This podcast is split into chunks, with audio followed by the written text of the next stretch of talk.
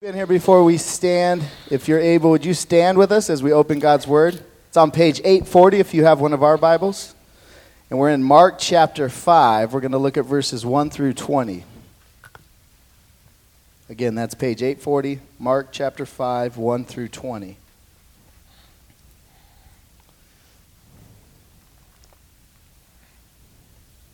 It says, They came to the other side of the sea, to the country of the Gerasenes. And when Jesus had stepped out of the boat, immediately there met him out of the tombs a man with an unclean spirit. He lived among the tombs, and no one could bind him anymore, not even with a chain. For he had often been bound with shackles and chains, but he wrenched the chains apart and he broke the shackles in pieces. No one had the strength to subdue him. Night and day among the tombs and on the mountains, he was always crying out and cutting himself with stones. And when he saw Jesus from afar, he ran and fell down before him. In crying out with a loud voice, he said, What have you to do with me, Jesus, Son of the Most High God? I adjure you by God, by God, do not torment me. For he was saying to him, Come out of the man, you unclean spirit. And Jesus asked him, What is your name? He replied, My name is Legion, for we are many. And he begged him earnestly not to send them out of the country. Now a great herd of pigs was feeding there on the hillside, and they begged him, saying, Send us to the pigs, let us enter them. So he gave them permission. And the unclean spirits came out and entered the pigs and the herd, numbering about 2,000, rushing, rushed down the steep bank into the sea and drowned in the sea. The herdsmen fled and told it in the city and in the country, and people came to see what it was that had happened. And they came to Jesus and saw the demon possessed man, the one who had the legion, sitting there, clothed and in his right mind, and they were afraid. And those who had seen it described to them what had happened to the demon possessed man and to the pigs. And they began to beg, beg Jesus to depart from that region. As he was getting into the boat, the man who had been possessed with demons begged him that he might be with him. And he did not permit him, but said to him, Go home to your friends and tell them how much the Lord has done for you and how he has had mercy on you. And he went away and began to proclaim in the Decapolis how much Jesus had done for him, and everyone marveled. This is God's word. You may be seated. It's good to be with you guys. It's good to be here teaching with you guys. Uh, I think I've been here maybe a year and a half or some change ago, and so it's always good to be at the different congregations. Right now, there's another pastor from Redemption teaching at our congregation. Our worship leader is teaching at Redemption. Our, he's not teaching, he's not good at that he's leading worship at uh, um, Redemption Arcadia, and the Arcadia uh, worship leaders with us. And so it's good to be around different family members and whatnot. And so uh, I appreciate the opportunity. Um, so let me just kind of uh, let you know where we're going to go today um, so far. Is one, I do want to share a little bit about my story, um, primarily because I believe that um, it will actually help shape our understanding of what's going on in this text. And so uh, we'll be looking at this together, ultimately seeing Jesus' power to deliver us from evil and, and free us to follow follow him. And so let me say that again. Ultimately, what we see here in this text is Jesus' power to deliver us from evil and to free us to follow him. And so let's look at that together. But would you guys bow your heads as I believe that the Holy Spirit illuminates God's word and it takes a gathering, he takes a gathering of his people to be able to usher, usher us into his presence. So pray with me. Father, we thank you collectively, God, those of us in this room who know you, God, understand your love, who have met you, Christ, that you would exalt Jesus, that we may see him. For those of us in this room who do not know you, Lord, who have questions, doubts, and or concerns about who you are, that you would reveal yourself, that collectively both of us would be able to see and experience and to know the life of love of God um, in Christ Jesus. God, take your word, Lord, um, and do to us, Lord, what it promises to do, that it does not return void, but it waters our souls and our lives that we may produce fruit in you, God, that we may be people, Lord, who look like you, Help us to desire to know your word, and in knowing your word, to know and follow Jesus. God, we thank you in Christ's name. Amen. So, a little bit about my story. Um, part of that is I believe that when that ministry in itself is very autobiographical. So, who you are today and who you are in your life, a lot of it is circumstances in which you had growing up and experiences in which you had growing up. So, I grew up in Southern California. Um, I was I lived with my mom and my dad. Uh, my dad had his own issues, and so he was kind of away from the family for the bulk of the time of me growing up, in and out of jail and things like that. And so, I had basically a single mom who raised us, and my mom raised us as best as she could. Uh, she raised us. Uh, she became a Christian when I was very very, very young. And so, as far as I can remember, my mom has been walking and following with Jesus, and she is a very, very godly woman. Um, my mom would take us to church, and that's what she knew to do. In fact, we always joked around and said we were drug babies because our mother drug us to church. Um, and you guys know what it's like, most of you growing up in a black church, like, like most of you probably did, um, is that there's there's church services every stinking night, right? The reality of it is, church can't save you, though. And so I did not embrace faith in Jesus Christ um, as a young kid. I would have loved to say it for. I walked down the aisle, I gave my life to Jesus, preached my sermon, preached, you know, preached in tongues, but that didn't happen. Um, I came to college um, in 2000. I graduated from high school and I came to ASU to play football. Um, and, I, and I make that very clear. I came to college to play football. I did not come to be a student athlete, right? Um, and my first semester GPA proved that at a 0.67. My first semester GPA, that's, that's bad. Um, and, and so, fortunately, by the grace of God, I was able to recover from that. Um, end of my career, um, I begin to have what I believe to be questions about God, and I begin to experience what I know now to be the weight of sin in my life. And I, I, I, I wasn't looking for God, I wasn't in a church service or anything like that, but then God met me.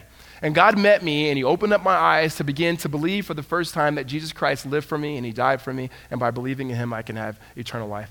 I heard that a million times with my ears, but for the first time in the language of my heart and my soul and the deep recesses of who I am, I believed it. And my life began to change. Everything about me began to change because I wanted to follow this Jesus. And so I knew that in the context and the, the context and the situation that I was around, like my friends, my people that were around me, in the situation that I found myself in, I mean, I was in some deep, dark stuff that God had delivered me from. I knew that I wasn't going to be able to be a follower of Christ or a disciple of whatever language I had for that at that time unless I left Tempe. And so I prayed for God to do two things to get me out of Tempe and to get me Christian friends. And so the first thing he did was I was able to leave Tempe. I went very far away to Ahwatukee. Um, and then was there for a short period of time. Then I got a teaching job in what I call purgatory and my year and a half in Peoria. Uh, no offense to Josh, he's from the west side, but purgatory. And so I was over there in Peoria, and then um, eventually eventually, over a series of different things, God brought me back to Tempe. And when people tell me, why do you love the city of Tempe so much? And it's like, you know what? God has literally changed my life here, and He's given me the call to do exactly what we see in this story is that God comes in your life, He changes your life, and He says, go and tell people all that God has done for you.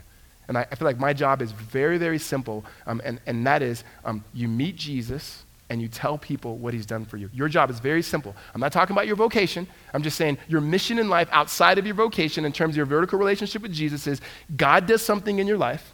It's significant. He shows you mercy and grace, and then you turn and then you tell everyone else around you what Jesus has done for you. And we begin to see these things play out in this story in this man who was possessed by demons.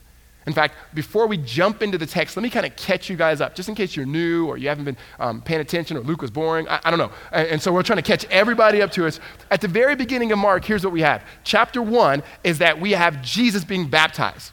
And it's the best baptism ever because you have the Spirit descending upon him like a dove, and then you have the voice of God, the Father, speaking, saying, This is my Son in whom I'm well pleased. And what I love about that is we begin to see how the gospel works. And that is, Jesus hasn't done anything yet. And yet the Father is saying, I'm pleased with him. What we see when it comes to the love of the Father, our Heavenly Father, it's not about performance. He's saying, This is my son in whom I'm well pleased. And everybody who begins to believe in his son, he's well pleased with us, not because of what we've done, but because of his love and his character. And then Jesus says this in chapter 1, verse 15 The kingdom of God is at hand repent and believe. Meaning, here's what I'm here to do I'm here to establish the kingdom. I'm here to, to, to unleash the power of God here in this world. And one day he's going to come and fully restore all things. And so, from that moment in chapter 1, verse 15, you begin to see Jesus give us hints of what the kingdom of God will be like. Um, the first thing he does is he begins to call people to follow him and what it would be like to have right relationship with him because that's what we will have in the kingdom. And it says the fishermen drop their nets and they follow him. And then we see Jesus beginning to heal people. In fact, he takes Peter's mother, mother in law, and he heals her. Like, he heals his mother in law. Most people don't even like their mother in laws. And Jesus comes in and goes, Look, look, this is what I'm going to do. And then he hangs out with what was known as the, out, the outcast of that particular culture the tax collectors and the prostitutes. He invites them to know God and have right relationship with God. And then he says things like this to them. You know what the kingdom of God is like? He goes, It's like a sower who goes out and he, he throws out some seeds and, and you know some go on soil that's not good. However there's this good soil that when it goes deep meaning when the word of god penetrates deep in your life here's what it does it, it produces fruit and it grows and it's an activity of god. He goes no no no no. It's like a mustard seed. It's something that's really small seemingly insignificant but all of a sudden it grows and it provides for people. He goes that's what the kingdom of god is like. And up until this point people don't know what to do with jesus And if you look at the religious people in his day, the people who should have been ready for him, the scribes and the Pharisees and the Sadducees and the Essenes, they should have been ready for him. They don't get him. And then you'll also get the other people and the people who were not religious, and they don't get him. Because Jesus begins to turn every one of our paradigms upside down. Here's what I mean by that. On one hand, he's far too liberal for the conservatives of his day. He, he's hanging around dead people and demons. Um, he's eating with, with tax collectors and prostitutes. I mean, they're out at Levi's house hanging out, popping bottles, not really, but I mean, he's, he's there, right? And then all of a sudden, um, they don't like him. But then he's far too conservatives for the liberals of his day because he believes in the Bible. He believes in the Word of God. He believes there's one way for salvation, and it's actually through him. And when he taught, he got on a boat, and he didn't need a mic. He just taught from the ocean, from the sea, right? That's Jesus. We need mics. And so what we, what we have is a transition in, in last week's message, this week's message, and next week's message. And that transition in talking about this kingdom begins to highlight the king. And that Jesus is the Son of God, that he is God himself. He is not like God, he is God. He doesn't just work on behalf of God, he is sovereign, he is powerful, he's Jesus. And there's a way in which we see Jesus as the Son of God. Last week, what we saw is that Jesus exercises his power and authority over the calming the sea that's, that's storming and, and, and, and waging war, and they don't know what to do. And Jesus looks at the storm and he says, Calm down. And it calms down. Next week, we'll see there's two women.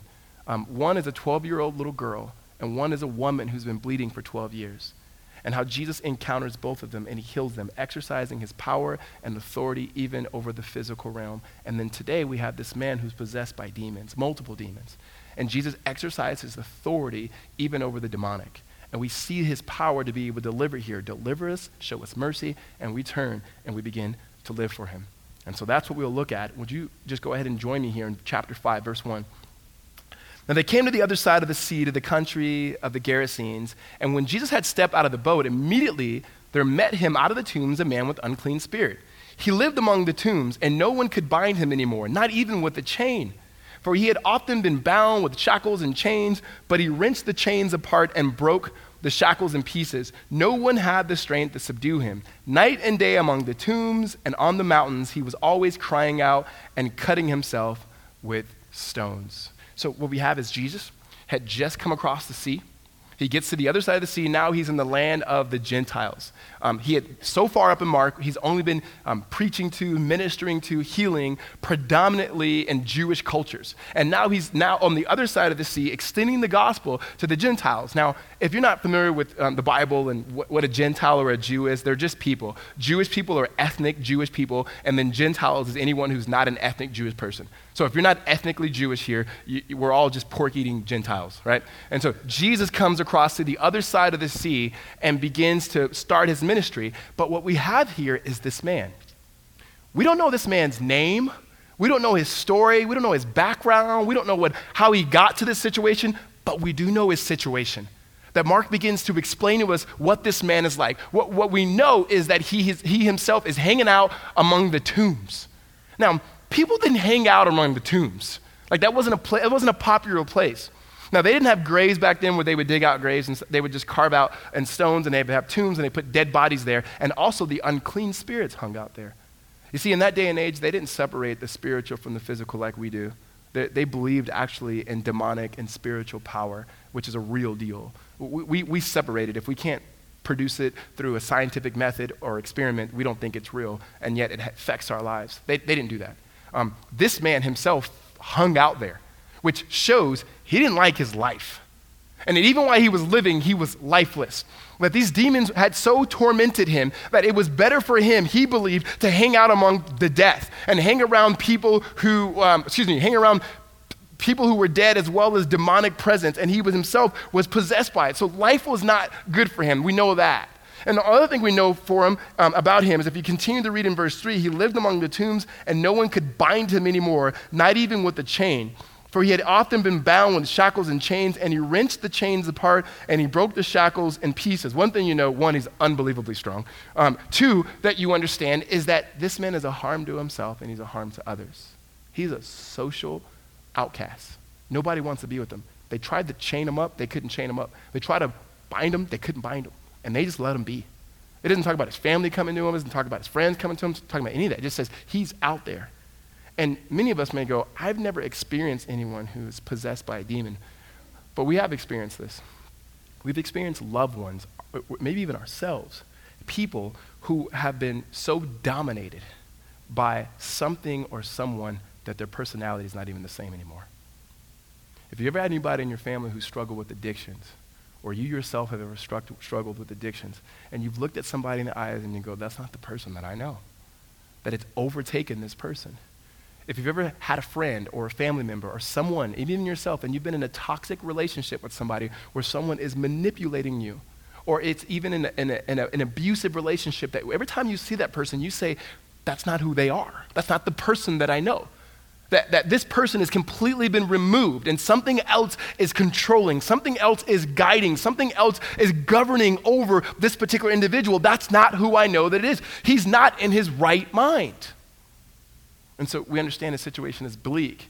But then it goes even further than that. He's desperate. Read verse 6 with me. It says this, or verse 5, excuse me. And night and day among the tombs and on the mountains, he was always crying out and cutting himself with stones. I mean, he didn't want to be here. He did not want to be here.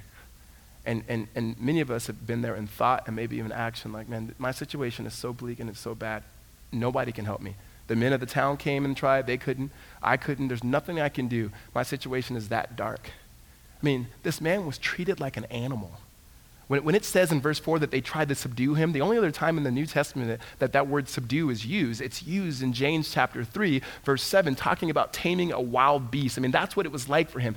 That, that, that evil in itself had so disrupted, had so disfigured the imago Dei, that is the image of God that is in this man, that he was no longer treated like a man, he was treated like an animal because of the evil that was present within him.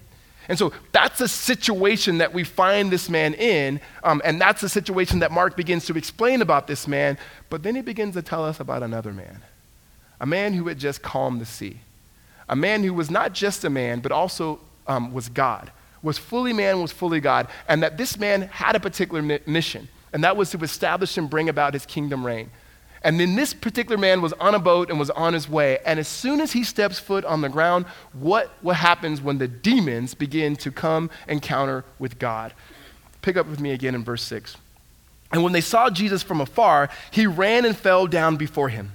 And crying out with a loud voice, he said, What have you to do with me, Jesus, Son of the Most High God? I think this is interesting here because this is not the man doing this in his own volition, it's the demons. Jesus shows up on a boat, and the demons see him and they go, uh oh, this ain't good. This is not good. And they run, and it says he throws himself before him. That language is the same picture you would have of someone laying down before God. Now, here's what this is saying he, the, the demons are not just worshiping him, saying, We want to follow you. That's not it. They're acknowledging that he's God. What Mark is trying to get us to see is that Jesus is God. Jesus is Lord. He is ruler. He is sovereign. He's everything that you think of the Father, but He is the Son, the Son of God. And this is important for us because I think sometimes we want Jesus to be very safe. We want Jesus to be very friendly. I have a friend, and we, we sing songs like that, right? Um, hear me. Jesus is a friend because the Bible says that. And Jesus is a lamb, the Bible says that, but he's also a lion. And, and Jesus is not as safe as we think he is. If there's any C.S. Lewis friend, fans in here, one, you're a Christian. Two, two, if you've ever read the Chronicles of Narnia or you've seen the movie, there's a scene where Lucy, little girl, she's talking to the beaver, and, and, and Mr. Beaver is talking to her, and she goes, Well, I don't know what it's like to meet a lion. You know, I must be, like, is he safe? And he goes, What? Who said anything about safe? Of course he's not safe. He's a lion. He's not safe at all. But I tell you, he's good, and he's the king. Jesus is not safe. When Jesus comes in, if, if you've come into Jesus' life, he might be safe. And here's what I mean. If you've asked Jesus to do things for you, and you're a follower of Jesus because he makes your life better, if you're a follower of Jesus because maybe he might find you a spouse, or maybe he did, and now you owe him, um, he's not safe. I mean, excuse me, he's very safe. You can do whatever you want because you really haven't met Jesus of the Bible. But if Jesus comes into your life, as he does in this man's life, as he does in our lives, then all of a sudden he's in control. And there are certain things that Jesus may ask of you that are not safe. There are certain things that he may call you to do that are not safe, that are not comfortable. Jesus Christ himself was very comfortable with being uncomfortable. So, how should it be for those of us who follow him? that when the demons see him, they go, Oh no, I adjure you by God, meaning I beg you, do not torment me. Because they understand his holiness. We, we, we could do ourselves a favor, favor and looking at Jesus as not just the little innocent Jesus or not sweet baby Jesus, but like as God and a God son. Because ironically, so far in the Gospel of Mark, the only people who actually know Jesus are the demons. Like the demons are the only one who get it. Like the people who are following Jesus, they see him doing miracles, they see him cast out demons, they see him preach sermons, and then all of a sudden there's a storm and they're freaking out, and he gets up and he's like, calm down. And the storm calms down, and they go, Who is this? Who is this? The ones who are following don't even know who it is, but the demons know this is Son of the Most High God. That phrase, Son of the Most High God, was only used to refer to God Himself, meaning they knew that they they were treading on holy ground because Jesus got off the boat and that He was going to do something. And they said, Hey, we know you're going to torment us, but we, we know our end goal. Like, the demons know it. It's interesting enough, the demons know it. James says it this way You said you believe in God? That's great. But the demons believe in God and they shudder, meaning they know. There's a difference between knowing about God and following Him. Um, the irony is, the demons come to Jesus and they actually bring the man to Jesus. they bring this man to Jesus, and Jesus looks at him, and then the most awkward part of the story begins to happen. Just follow along with me. It says this, verse 8 For he has been saying to them, Come out of the man, you unclean spirit. And Jesus asked him, What is your name? And he replied, Legion, for we are many. Jesus says, Get out of him. And what is your name? He talks with authority to the demon. And the demon goes, Oh, Jesus, it ain't just one of us. We're legion, meaning we're many. Um, legion was used when it came to the Roman war, um, an army that they would have 6,000 plus people that would fight as one, and they were called legion. And he's saying, We're kind of like that. We're fighting as one, and we are destroying this man's life. And then Jesus is like, You got to go. You can't be in this man's life anymore. Um, verse 11 here, and it says this, or verse, yeah, verse 11. Now a great herd of pigs was feeding there on the hillside, and they begged him, saying, Send us to the pigs and let us enter them. And so they, he gave, so he gave them permission, and unclean spirits came out and entered the pigs. And the herd, numbering about 2,000, rushed down the steep bank into the sea and drowned in the sea. I told you it was going to get awkward. Um, why did the demons ask to be thrown into the pigs? I have no idea. Let's not get tripped off over that. Oh, maybe it's because I have no idea. Let's not speculate. We do know this they asked to go to the pigs, and then Jesus let them go. One of the things you got to see here again is Jesus' authority. They asked Jesus for permission, the word says there. And you guys remember what it was like in junior high, elementary school. You go to Miss Kaufman, your English, your English teacher. Um, Miss Kaufman, can I go to the bathroom? I don't know, Ricardo. Um, it's a question of ability. I don't know if you can or if you can't go to the bathroom. so, oh, okay, I see where you're going. Um, may I go to the bathroom, right? And they change that language, or there's a difference, right? they, they, they, don't, they don't ask him, um, can they? They know they don't have the ability to do only but what God says. That when Jesus shows up, he shows full authority, that he is God. He's not just an agent of God, he is God himself. We get to represent God. We don't have the power and authority that God himself has. And so the, the, the demons have to go to him and say, Sorry, Jesus, we, did, we should have said, um, May. May we go to the pigs? And then for whatever reason, um, Mark doesn't let us know, Jesus sends them to the pigs, and it says 2,000 pigs went crazy, ran, jumped off the cliff into the sea, and they drowned. And I know what you're thinking. Pigs can't swim, can they? that, that, that why that happens, I have no idea. But what's getting lost in the midst of this while we're thinking about the pigs is God has just done something for this man. We're such a people that are looking for the awe instead of realizing that's what he said he was going to do. The kingdom of God is at hand. Repent and believe. Now we got to step back real quick to see what Jesus is doing individually, what he also does corporately, and what he's doing cosmically. And when I mean step back, know, we got to understand not just this story, but the, the greater story of which this is a part of and what Jesus is doing. And that is the story of the world as we see in the Bible. In fact, we rewind all the way back to the beginning of the story, the beginning of the beginning where we see in Genesis where God creates and God is saying, It's good, it's good. Everything He creates is good, it's good. And then He sees man by himself and He goes, This is sad. Hey, this ain't good. And so then He creates woman and then He put man and woman together and He said, That's all good. And in that moment, He says, Enjoy everything, but you know what? This tree, don't eat of this tree. And there was evil present. Before there was sin, there was evil. And evil was in the, the, the serpent. Why? We don't, I don't know. Again, the Bible doesn't let us know. But when the serpent begins to manipulate Eve, and Eve eats of the fruit, and then Adam eats of the fruit, what we have now is the unleashing of both sin and evil.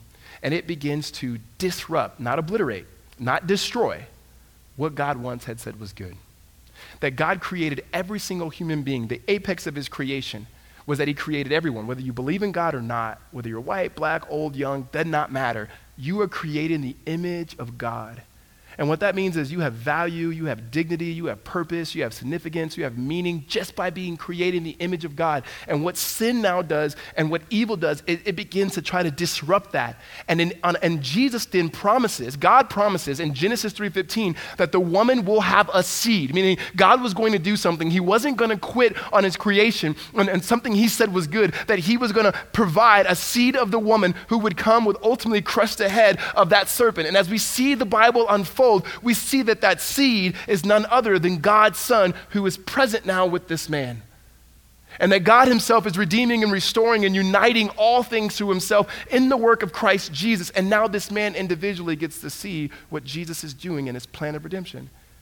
That is, He's looking at the evil that is in this man and He's saying, I'm getting rid of it. He's looking at the penalty of sin and which has infected us all, and He says, I'm taking that away and I'm restoring this man into once what was good. I'm restoring this man into his right mind. And we begin to see this, this unplay, this, this play out in his life. You know what? That's the same thing he's doing in our lives. Is that personally, when Jesus comes into our lives, he's not just saying, I've come to change your morality. You know why? What Adam and Eve lost in the garden was not just their ability to do right things, they lost relationship with God. And now Jesus is coming restoring that. Our morality and our right living will flow out of us knowing, first and foremost, who we are created to be and who is our creator and how we are united with him and Jesus. So, yes, the pigs did jump off the cliff and they can't swim, but this man is restored to himself. Now, what do you do uh, when you're, if you're a herdsman at this moment? You've been doing something you've been doing every single day, and that's going out and watching the pigs. Nothing exciting. And all of a sudden, you're there. You see this man come over on a boat, and he's got some other people with him. He gets off. The demons run, the de- demonic man runs towards him. You see this dialogue. All of a sudden, you're looking at your herd, your livelihood, and all of a sudden, the demons go into your pigs. Your pigs run, jump off the cliff, and then they drown. What do you do, right? You tell everybody you know, right? And so you got to go back into the town and let everybody know you guys are not going to believe what happened today. And you know, the townspeople, they haven't seen anything, I don't know, good happen in a long time. And so they begin to tell the story, and everyone's probably got to be like, no way, no, there's no way. We tried to shackle that guy. You talking about the big, strong guy? He goes, yeah, that guy. He's clothed in his right mind. He, he, there's this man there. I think his name is Jesus. He was on a boat. The pigs died, you guys, right? No more bacon. And so there, there, there's this, this sense happening, and everybody in the town wants to rush out and see with their own eyes. Can you imagine the townspeople grabbing up? You got to go, you got girl, you got to see this, right? Every, every single thing possible, we got to see it.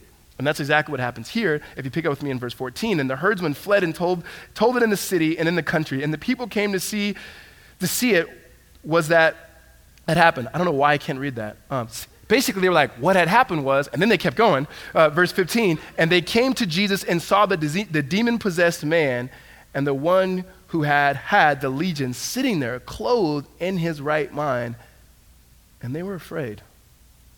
And those who had seen it described it to them what happened to the demon possessed man and to the pigs.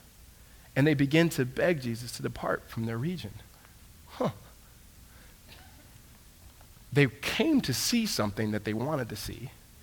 They see the gospel play out, the kingdom. They see the power of God. They, they look at Jesus and they look at the man. He's clothed in his right mind, meaning that he looks completely different.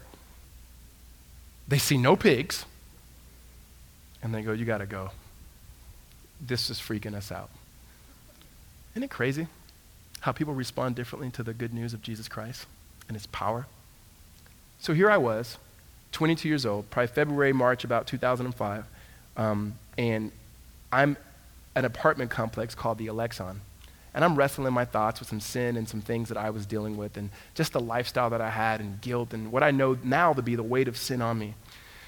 And this lady calls me, who I've never met before, and she is a friend of my mom's, um, who was in my mom's prayer group. Why, why, is my mom sharing all my personal business to people in her prayer group? I don't know.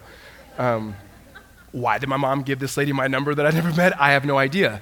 But this woman calls me, and she begins to share with me this incredible news of how God loves me, how He can deliver me from my situation, and how He forgives me of all my sin and will always forgive me. She says, either you can just run towards Him right now and just surrender, or He'll do whatever it takes to get you. But if you're His, you're always going to be His, sweetheart.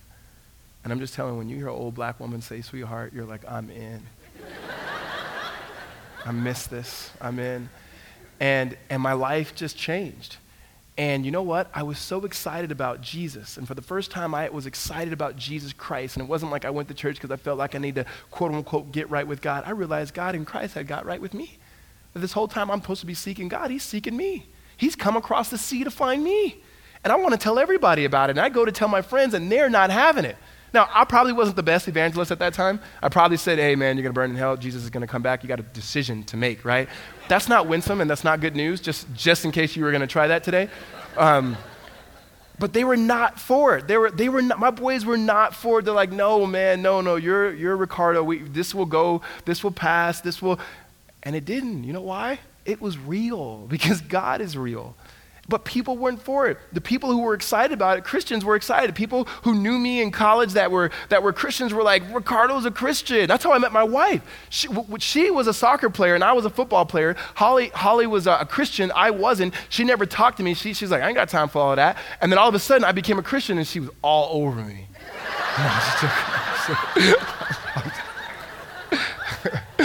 it's kind of true. So, so the, there, there, there, there's just like this change, and all of a sudden there's two different sides of how people respond to the same truth and reality of gospel movement. And that's what happens here. Um, on one hand, you have the people of the town, they go, Oh, we don't want that. Get out of here. And that's not the man's response. It's the same thing that Paul talks about in 2 Corinthians chapter 2. He goes, You know what? We're like the aroma of Christ to both life and death. To, to, those who are living, to those who see God, to those who understand what He's done for them, it is life to life. It is a good smell. But that same smell to those who reject and those who deny and those who go, we're afraid, we don't want anything about this, it's death to death. These men, they didn't want Jesus to come disrupting their comfort. Now let's be careful, those of us in this room who even would call ourselves Christians, because we're not all that fond about Jesus coming into our life and disrupting our comfort either. That, that um, we would love to have everything we want and Jesus. Uh, Jesus to them there's no gain for them, there's no personal gain. Um, they, they, they don't want it because, I mean, so far there's been economic loss. I mean, the pigs are all gone now. Um, socially or relationally, they're like, okay, the only person who wants to follow this guy is the craziest guy we know. Right? You never follow your crazy friend. You get that phone call, hey man, I got this business there. If you buy this and you buy this and we get some people um, under us to buy, no, all right? We don't, we don't follow you. You're crazy. And so they don't want them. They reject something that is very, very beautiful because he's going to disrupt things. And so they beg him, Could you leave? And Jesus actually listens. Interesting enough, he listens. Verse, verse uh, 7, 18 here. It says this As he was getting into the boat, the man who had been possessed with the demons begged him that he might stay with him. I think this is the best part of this whole story. Is because when you have encountered God, you want to be with him. If you truly have encountered Jesus, not, not just, oh, he just forgave my sins and now I get to go do whatever I want. Well, you didn't really understand his mercy and his grace.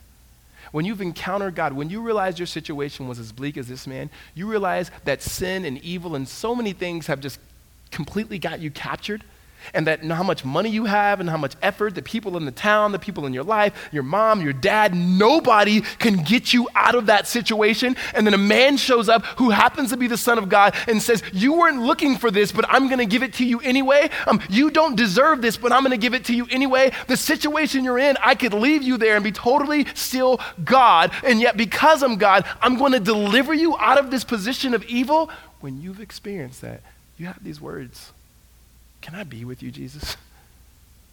Think about it as kids. I don't know if you guys see. I, my mom had to work a lot, and I didn't have, like I said, I didn't have a dad. And it's not a sob story, but whenever I would have a really good coach, or whenever one of my friends' dad would do something for them, and they would not appreciate the things their dad had, I would just say, "Can I spend the night? Can I spend the night tomorrow? Can I live with you guys? I mean, because you see something, you go, I totally want that. And when you have been wrecked by the gospel, and God is transforming you from the inside out, He is delivering you, that He's showing His power. If there's someone to give your marriage to, it's not just a counselor, it's to Jesus. If there's someone to give your, the, the souls of your children to, it's not just the next best conference. It's not just the best ways to raise your kids. It's not just healthy eating. It's not cloth diapers or disposable diapers. Sorry, that's a Tempe thing. And, and, and they're, they're, it's to give them to Jesus. You don't know what you're going to do in the future, give it to Jesus. I just want to be with him. And I want everybody else around me to be with him. That is a picture of discipleship. God moves into your life and he does something. He transforms you. Um, we say this thing like we invite Jesus our life. You don't invite Jesus. Jesus kicks the door down. He comes in and goes, this ain't happening. We're, re- we're not even going to rearrange. Get all of this out. I got my people, the Holy Spirit, moving in, right? And we begin to make a whole new life out of you. And this man says, I want to be with you. Because what God is doing in all of this world, he begins to do individually in our hearts. And that is to pull out the things that are in us that are not of him and replace our lives and our hearts with a heart like his, that it begins to beat. That we metaphorically are no longer hanging around the tombs. That we realize that the stench of death is not something we want to be, but we want to hang out with the one who is the giver of life, who's Jesus Christ. Amen?